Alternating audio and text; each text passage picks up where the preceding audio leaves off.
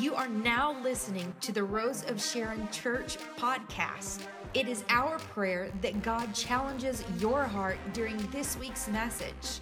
If you would like to let us know what God is doing in your life, please email us at rostn share at gmail.com. We're glad you're here. Welcome home to Rose of Sharon Church. Amen, amen, amen.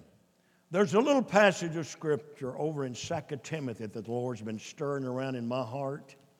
And, uh, you know, I'm kind of uh, I'm kind of rusty on the job, and uh, I won't guarantee a whole lot. But uh, I'm just going to pitch a little stuff out to you to chew on this morning. Uh, but this little verse of scripture has been going over and over and over in my heart. And I want to pitch it out to you this morning. 2 Timothy chapter 4 and verse 10. Paul said, Demas hath forsaken me, having loved the present world.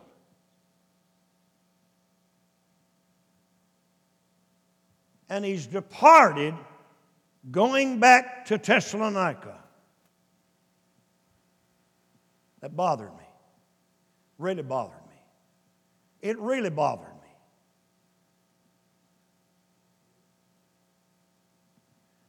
I've done a little research about this guy. He bothered me. He bothered me. Brother Demas bothered me because he forsaken the ministry.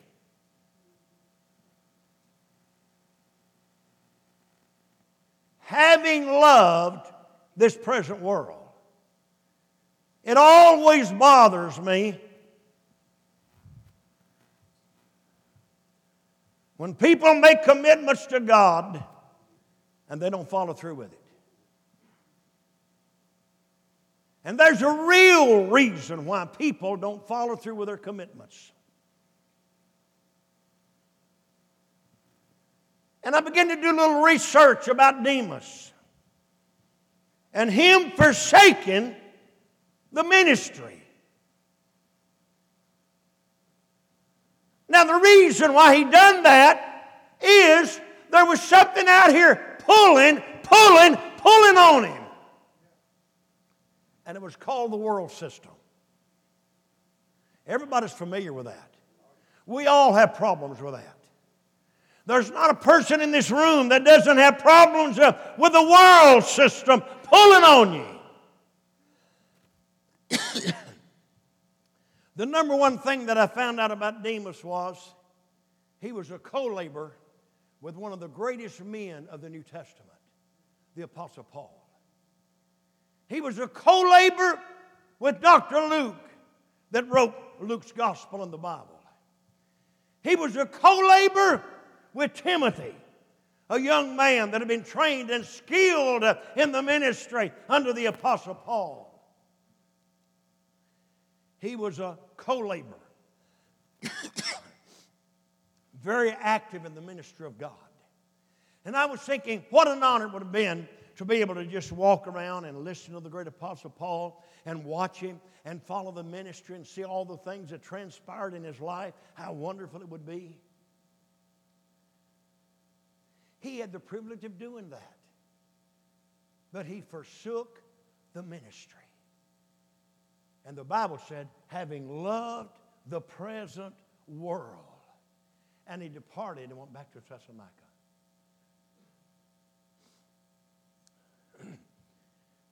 As I began to shovel around just a little bit and dig around, I began to think why is it so difficult for us to follow through with God? Now, I read over in, in the book of, of 2 Timothy, chapter 4, verse 9. Paul, in his last moments that he lived, he had been in a dungeon. He hadn't saw daylight for a long, long time. They brought him out of the dungeon And the brightness of the light, he wasn't able to see clearly because he'd been in this dungeon. And they said, Paul, what do you see? And he said, I see a crown of righteousness that's waiting for me. Now, Paul was beheaded under the persecution of Nero. And just before he was beheaded, he spoke these words in verse 9. And he said, Timothy, I want you to come to me shortly. And the reason I need you to come to me is Demas has forsaken me. And by choice, he's chose to go back to the world. But notice what he said in that verse 11. He said, Only Luke is with me. Take John Mark and bring him because he's profitable to the ministry. Now, here's what I want us to see this morning it doesn't mean it's who we are. If we choose not to follow God, it's not going to stop God's program. God's church is going to move on with you or without you. His church is going to move with me or without me. God's not going to be the loser. You know what God will do? If God calls you and gives you an assignment to, and gives you a duty to do for God, and you don't do it, no, he's not going to, he's not to beg. He's just going to back up, pull the next boy out and say, come on, follow me. And we'll be the loser. See, God don't make us serve him, but there will be a time that we wish we had served him. Come on, somebody. But see, it broke my heart. Demas forsaken the ministry of God because there was something else pulling at him. I want to tell you, ladies and gentlemen, this is not a one time thing. This is an everyday business with God. You've got to maintain your walk with God every day. Every day's got to be a new day. You got to get up every morning. You got to declare war on the devil and say, Devil, uh, I broke fellowship. I broke relationship with you. Uh, I've taken on a new partner and I'm going to walk with God this day. Come on, somebody.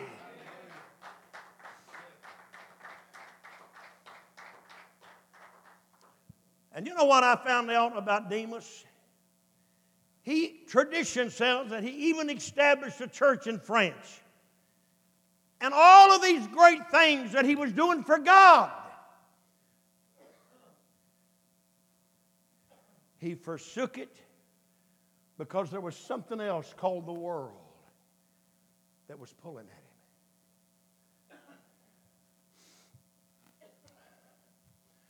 Now, I'm going to hurry, and you listen hurriedly. Because I'm going to talk hurriedly, and you listen hurriedly. Because I want you to get it. Amen. All right, now then, we notice in Colossians 4 and 14, we see Demas' name mentioned again.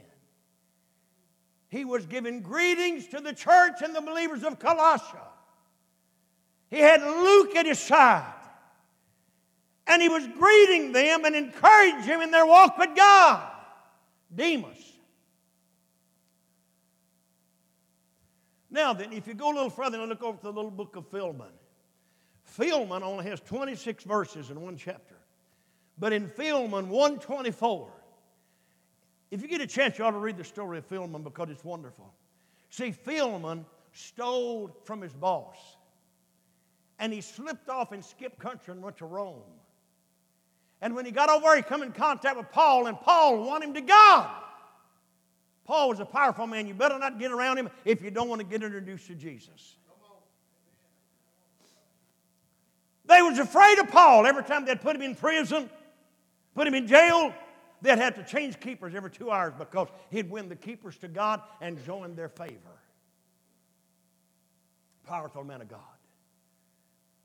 But Philemon was one to God, and Paul told him, said, Go back home and make your wrong right an old Philemon come back to his boss, and Paul said, I'm going to send a letter with you, and I'm going to tell your master that you stole from. Whatever you stole, uh, Paul said, I'll even pay the debt and make it right myself. And when old Philemon come back home, in Philemon 124, what did he have? He had a salutation from Demas, the fellow laborer. And you know what did he say? He said, Philemon, I'm so proud you made the choice uh, to make this wrong right uh, and to come back home. Now, in the midst of all of this, in the midst of all of this, Demas forsook the ministry and chose to go the way of the world.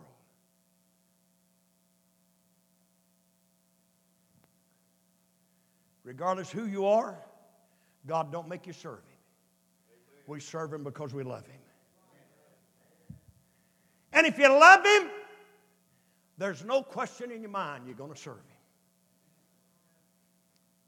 Hallelujah! I love Him, and because I love Him, I'm going to serve Him. I'm going to live for Him regardless. See, it's not the question, am I going to serve Him? I made up my mind. I'm going to tell you about it in just a minute. All right, now let's move along. After all of this, being surrounded with some of the greatest fellow laborers in the world, he still forsaken them and chose to go by the world. Now then, look here what the scripture said in Luke 17 in verse 32. Talks about Lot's wife. How many of you ever heard of Lot's wife? What do you remember about Lot's wife? She was called out of Sodom and Gomorrah before God destroyed it. And God said, Don't look back. She looked back and she became a pillar of salt. That's what everybody remembers about Lot's wife. Now, isn't that a sad remembrance?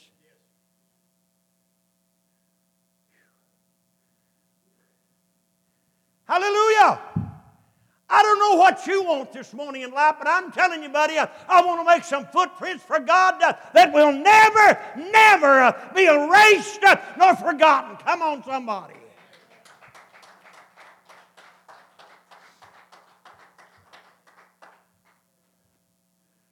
If you go down to the north end of the Dead Sea in the well watered plains of Jordan, you'll see a great big hunk of salt.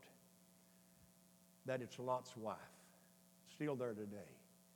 I saw that. I visited it. The only thing we remember about Lot's wife, she turned back. Now, why did she do that? She was told not to turn back. She was encouraged not to turn back, uh, but she looked back uh, and she became a pillow of salt. People are warned repeatedly if you play with fire, you're going to get burned. But repeatedly we go back and we forsake our commitment. We forsake our walk with God. And we know the final analysis is it's going to be trouble. Going to be trouble. Going to be trouble. Demas forsaken Paul and the ministry, having loved the present world. Now, look at here. In the book of Matthew, chapter 6, 19 through 21, they're all good, but I'm going to give that 21st verse. That 21st verse says, Where your treasure is, there's your heart also.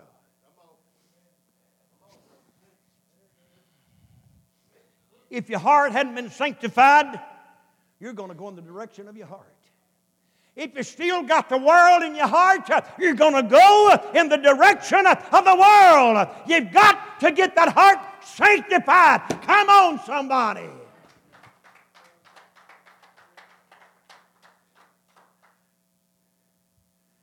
There always has been a pull. There always will be a pull.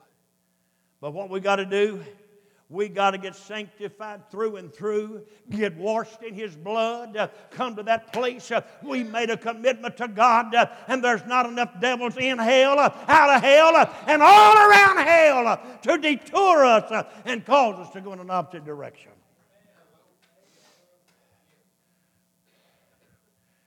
All right. I know this is not a modern day verse right here, but I'm going to give it to you anyway. 1 John 2 15. Love not the world. If any man loves the world system, the love of God's not in him.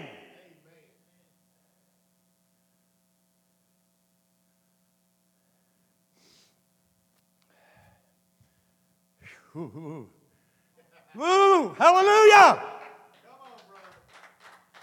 We got to get close enough to God to get the world system out of us. If you don't, that old world system is going to pull you back in that old gutter and in that old routine and in them cesspools because in yourself it's powerful.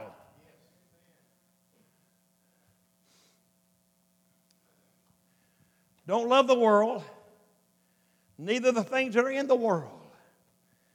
And if you've got the love of the world in you, the love of the Father's not in you. He said, In the world, there's a lust of the flesh, there's a lust of the eye, and there's a pride of life. That's the three areas that the devil always comes to people. In those three areas, he'll get you to look at it, and he'll tell you a tale like this Boy, you can have more fun than a barrel of monkeys. You can just obey me and follow me, and, and all your worries and all stuff will just be over. If you listen to the pride of the eye, watching it, looking at it, then the lust of the flesh is going to get a hold of you. And then the pride of life is going to set in, and you'll see it, you'll lust after it, and then you become a partaker of it. Come on, somebody. But what are you saying? He said, Demas has forsaken the ministry because uh, he loved the world. Isn't that awful?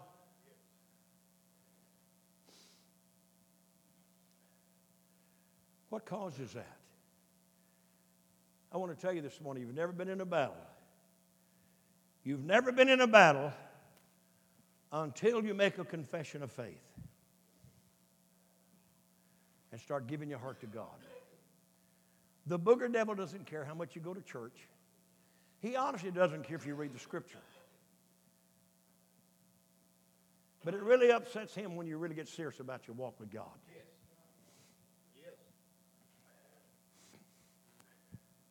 You can go to church, but be sure you carry your telephone along with you.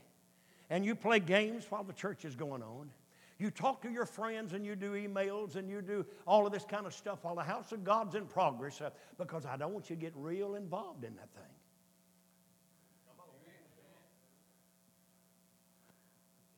Now, am I right or am I wrong? I know I'm obsolete. I know I'm antique. I, I know I'm old and fanatical, but I'm telling you, buddy, we got to do something about it. Come on, somebody. The world is drawing too many people.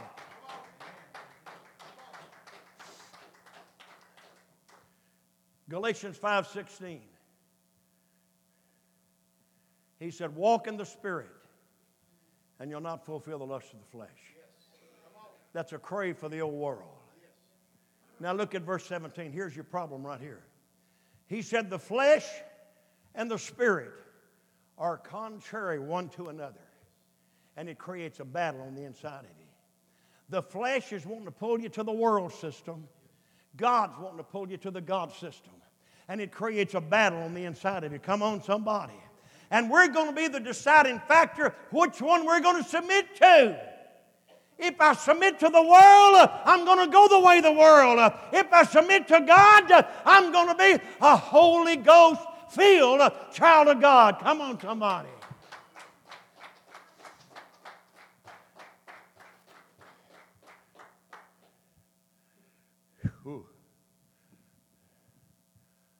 Psalms 34 and 8. Can't do nothing without Psalms 34. Oh, taste and see that the Lord's good. Blessed is a man that trusts in the Lord.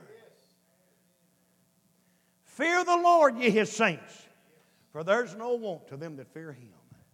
The young lions do lack and suck for hunger, but they that seek the Lord shall not want any good thing. Come on. Look at there. Demas forsaken the best thing in the world to make a choice to go with the world. I really tried to find the regrets, but I couldn't find those in the scripture because it only told about the choice that he made. Now then, look at here. Why would a fellow walk away from something like this? Psalms 84, verse 11 and 12. For the Lord God is a sun and shield. He'll give grace and glory. And no good thing will he withhold from those that walk uprightly. And look at that next verse 12. The Lord of hosts will bless the man that trusts in the Lord. I don't know about you, but I believe I'm speaking to a bunch of people this morning like to be blessed. I don't care who you are.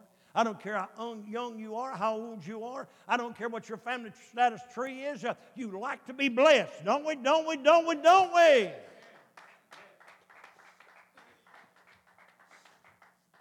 And the Lord said, I won't withhold a good thing from you. And I'll bless you like you've never been blessed before. Isn't that wonderful? Now then, what I'd like to do, if you're permit me to this morning, I'd like to share with you some personal references. Personal references. Why does a man walk out from God? After they've tasted of the heavenly gifts and been blessed of God, why do they walk away from Him? Why do they do that? You know, if I live till April the 5th, I'll be 60 years old in my walk with God. April the 5th of 1957, I gave my heart to the Lord. I knew the very moment that I went down and answered that call that night that God had called me to preach. Because even before I was converted, I could have dreams and imaginations of standing before people and proclaiming the good news to them. This is before I ever got saved. I knew that I was going to have to preach the gospel when I got saved. April the 5th, I knelt at an altar and I made God a promise. I said, Lord, if you'll save this little teenage boy and forgive me my sins, I'll serve you to the best of my ability. I made him a promise. I made him a promise. That burnt on the table of my heart, and I never got over it. I made a commitment to God at that altar because I knew that God had put His hands on my life and He wanted me to preach the gospel.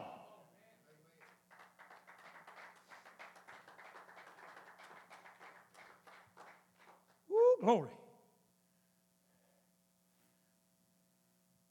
If you've ever knelt before God and you've asked God to forgive you, you made a promise to Him.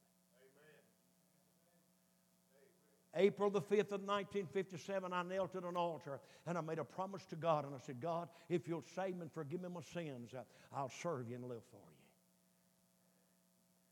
And I've never been sorry that I made that choice. As a young boy, I played around a little bit smoking cigars. Never got hung on it, and I'm grateful that I didn't. I'd hold my nose and drink a little of that devil's juice. Never did like it, and I'm glad I never fell in love with it. Stuff in the world. Come on, somebody. I got it from that altar. I started seeking the Lord.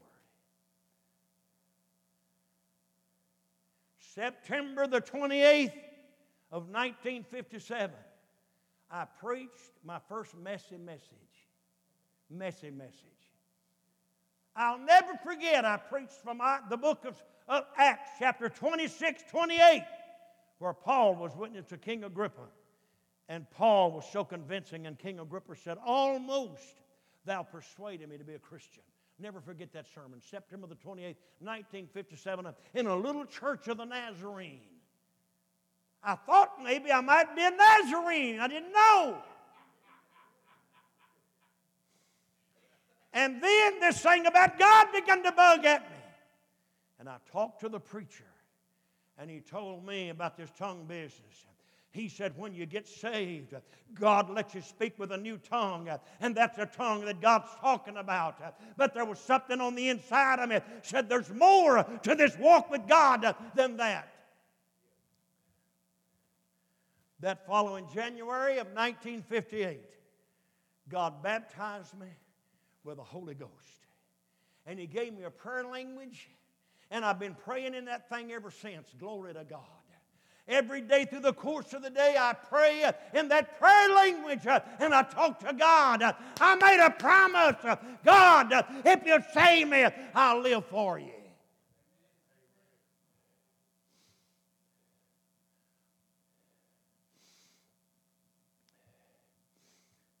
I made him a promise. It didn't stop there. He made me a promise. Boy, this is good. Woo! He made me a promise. I made a promise to him, and he made a promise to me. And you know what his promise was to me? Matthew 28 and 20. I'll never leave you nor forsake you, but I'll go with you all the way. That means in the highs, that means in the lows. That means when you're having a good time, that means when you're having a tough time. He said, I won't never walk off and leave you, but I'll always stick with you and I'll always stand with you. You know what else he said? He gave me a promise. Hebrews 13, 5 and 6.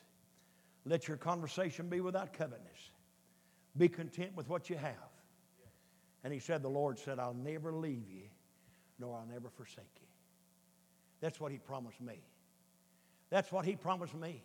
This little cotton patch boy knelt at that altar as a young lad, giving his heart to God. And I gave him a promise, and he gave me a promise. And he said, I'll never leave you, I'll never forsake you, but I'll go with you all the way.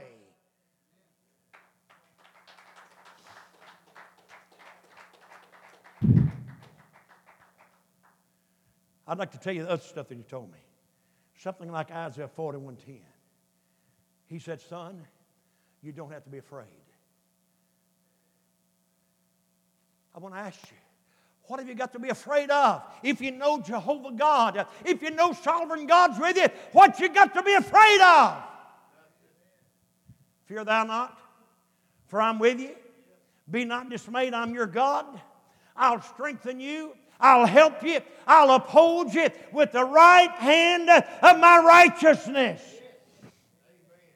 When you get saved and you get born again, I'm not talking about shedding crocodile tears uh, because you got caught up with your meanness. I'm talking about genuine getting saved, getting genuinely born again, and God writes your name down uh, in the Lamb's book of life. He places you in the palm of his right hand. Now, he's right handed. I read in the book of Judges about these awkward but accurate left handed people. But the Lord's right handed because he holds in his right hand. And his left hand, now you read this in Proverbs 3.16. He said with his left hand he reaches out and he pulls in blessings. They're like the feeder roots for the tree. His right hand is like the taproot that holds a tree and calls it strong. The taproot reaches out and brings in food. He holds us with his left hand and with his right hand. With his left hand, he's reaching out and bringing in blessings. What do you think about that? What do you think about that? That's a promise from God. That's a promise from God. You know what else God told me? He said, Son, since you made this commitment to me, I'm going to make an evergreen Christian out of you. Go to Psalms 100. Thought that was an angel walking around there. And it is. Psalms 1 has only six verses. And he said, Blessed is a man, happy is a man, that walketh not in the counsel of the ungodly, nor standeth in the way of sinners, nor sitteth in the seat of the scornful. But his delight, the man of God, is in the law of the Lord. In it doth he meditate day and night.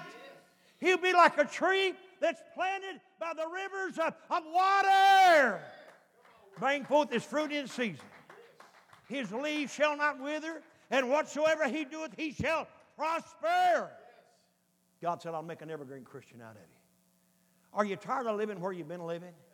Are you tired of the flambunctious life you've been living? Are you tired of the up and down stuff? Uh, get on the path with God uh, and let Him lead you. Ungodly still not sin of the judgment of the sinners of the congregation of the righteous. The Lord knows the way of the righteous, but the way of the ungodly shall perish. God said, I'll make an evergreen Christian out of you. Let me go a little further. I made him a promise. He made me a promise. 1958, I started preaching everywhere. I'd go out on the street corners. I'd go in the jails.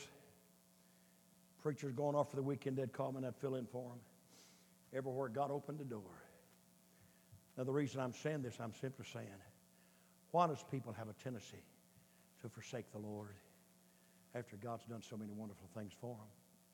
The number one thing is they don't follow through their commitment. I made him a promise. He made me a promise. And you know what? God started to bless innumerably.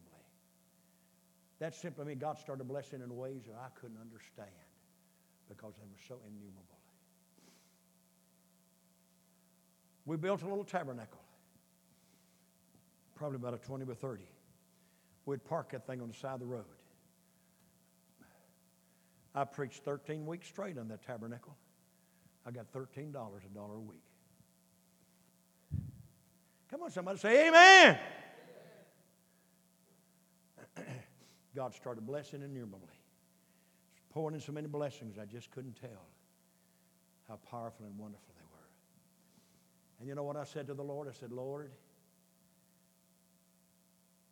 I'll give my best to you if you'll take care of me. I said, I'm not going to buy food on the credit. I'm not going to buy gas on the credit. If you're not big enough to take care of me, I've never been a beggar in my life. I've been a worker. All my life I've worked.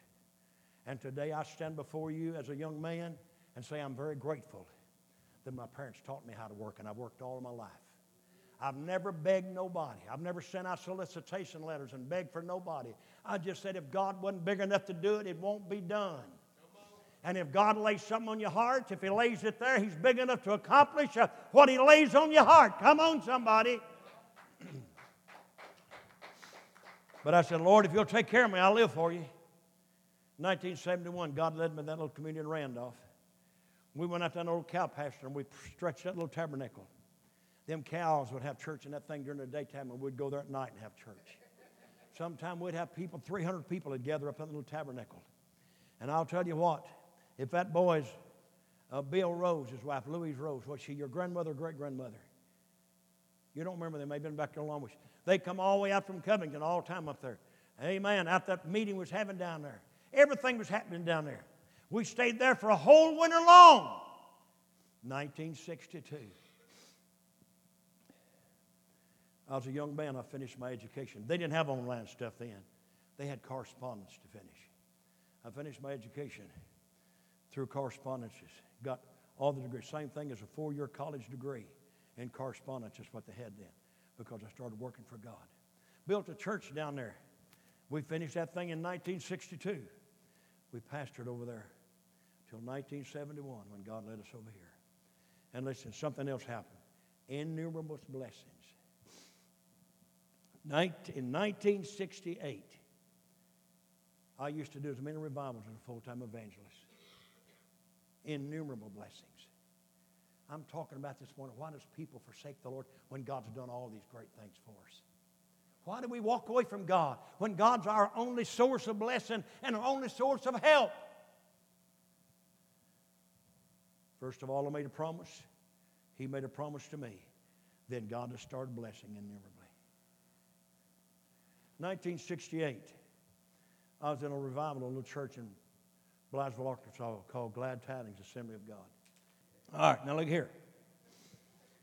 I was going over to Glad Tidings Assembly over there in Blytheville, Arkansas, and that Saturday night,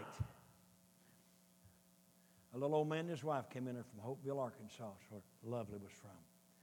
And you know, as a young man, I traveled a lot, and everywhere I'd go, they'd try to hook me up with a woman.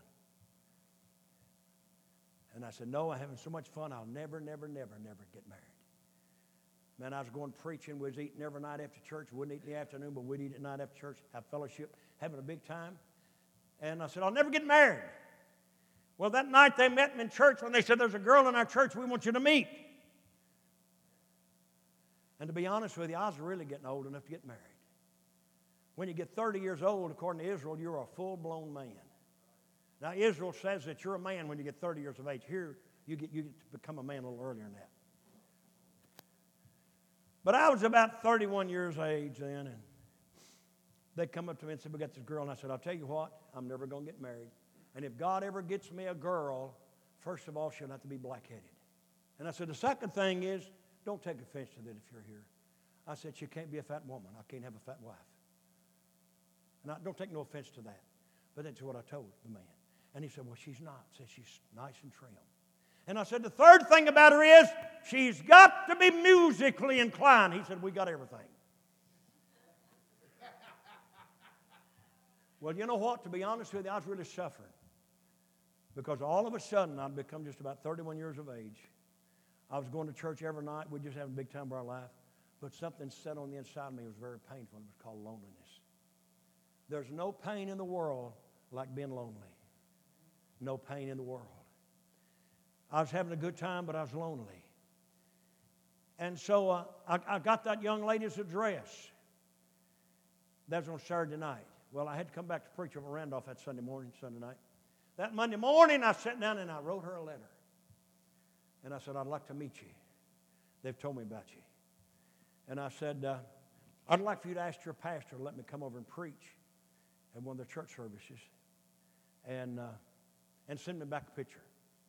Well, I was so anxious to see this girl that I wrote that letter and sent that thing air mail for a five hour journey.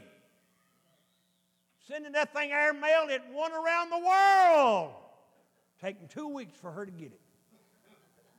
They put it on an airplane and sent it everywhere. Well, she finally got it and she corresponded to me back, and I went over there and I met little lovely Jane. Innumerable blessings. See, I tell everybody God has a tailor made person for everybody if you'll just wait on Him. We pro and con for a couple of years. And in Jan- uh, December the 10th of 1971, lovely Jane and myself were married. I was 33 and a half years of age, the very age Jesus was when they crucified him. Lovely Jane was 27, six years difference in our age.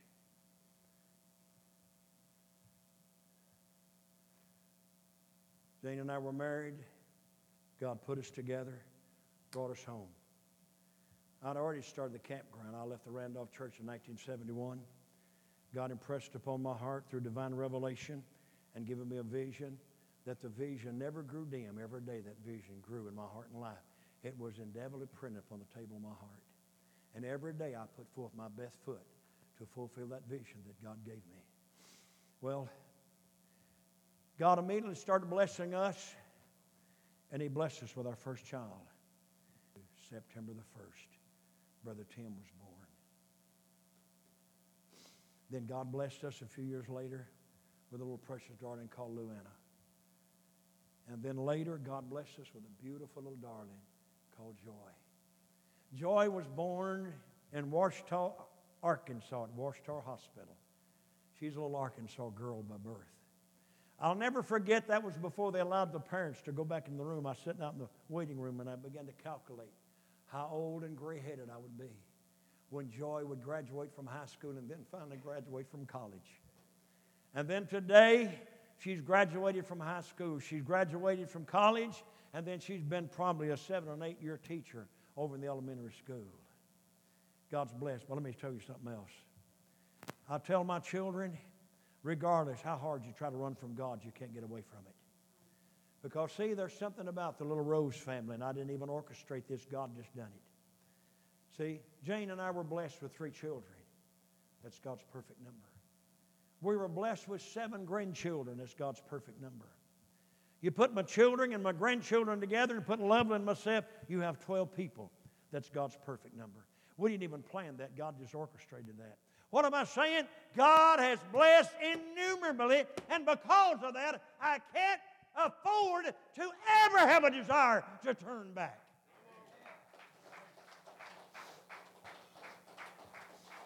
Now, somebody might sit in your seat and say, Pastor, the Lord's never blessed me like that. You just haven't stopped and recognized it. Could I ask you to do one thing? Would you go home this afternoon instead of taking an over long nap, just sit down, take a pencil and paper, and start sitting down one by one, analyzing the good things God's done for you. And when you get to the close of that paper, I'd like for you to tell me, what do you think about it? How much has God really blessed me? You know, a little song says, Count your blessings one by one, and it'll really surprise you what the Lord's done. Amen? Amen. Glory to God. Count your blessings. And you know what? Every day that I live, I become amazed about God. Psalms 37, 23 through 25. I once was young, and now I'm old. I've not seen the righteous forsaken, nor his seed begging bread. And you know what? Deuteronomy 28, 1 and 2, and I want you to tap in on this, and I'm closing. I, I, I'm not supposed to be closed. Deuteronomy 28, 1 and 2, look at this. If you'll hearken diligently to the voice of the Lord God, to all of his commandments, and do that which the Lord God said on thee, he said, All these blessings shall come on thee and overtake thee. Have you ever thought about being overtaken by the blessings of God? God is just pouring more in than I can. My input is not big enough. I'm speaking to you this morning. And I'm telling you, you've got a Heavenly Father that's just so overly anxious to bless you uh, and enrich your life uh, and make Himself real to you if you'll just allow Him to.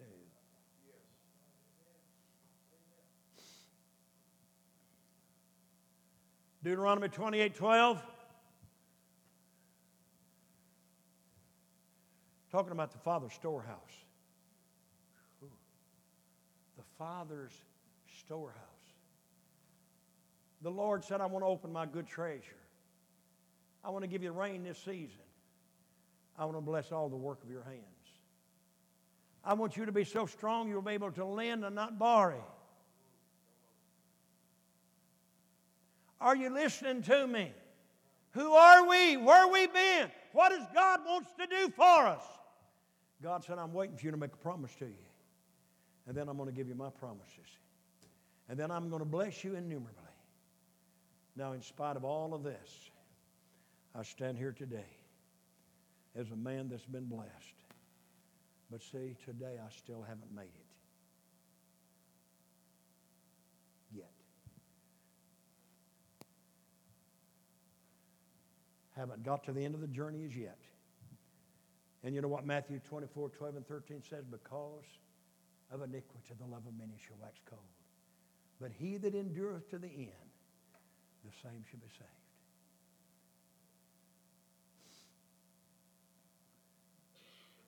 The great Billy Graham was asked this question. Very godly man. But he was asked a question. Said, Billy, what would you like for the Lord to say to you when you get to glory? You know what Billy Graham said? I'd like for him to say, Well done thou good and faithful servant. What causes people to go back to the world? It's because they don't keep that commitment that they make to God. And then they fail to realize the innumerable blessings that God gives them every day. By the grace of God, we're going to see the end of a Christian race, and we're going to be able to be home with the Lord. Let's stand together. You know what I'd like to say this morning? Listen to me very clearly, soberly. I don't know how many times you put forth efforts to pursue God. And maybe you find yourself falling, and when you fall, you fall a little deeper than you were before. I'm here to tell you this morning that God wants to burst something in you and build something in you that will make you that person that you have never, never been before.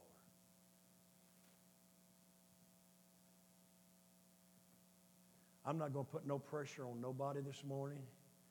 I'm just going to simply say, Pastor, I've listened to you this morning. And I realize that my failure is not dependent on anybody else except myself. I've not followed through with my commitment to God. There's been too much of that old world that I haven't really sought God to get out of me that it's pulled me back. It's pulled me back. And I've not been strong enough in God to withstand it. But if you said to this morning, you say, Pastor, I mean business with God. I want to make a clean cut with the world.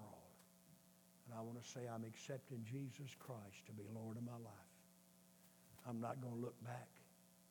I'm not going to be entangled anymore in the affairs of this world, but I'm going to serve God.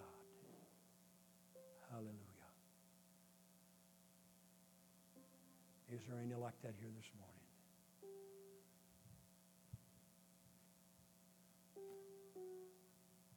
I've done a lot of playing around with God, but I've never really made a real serious dedication.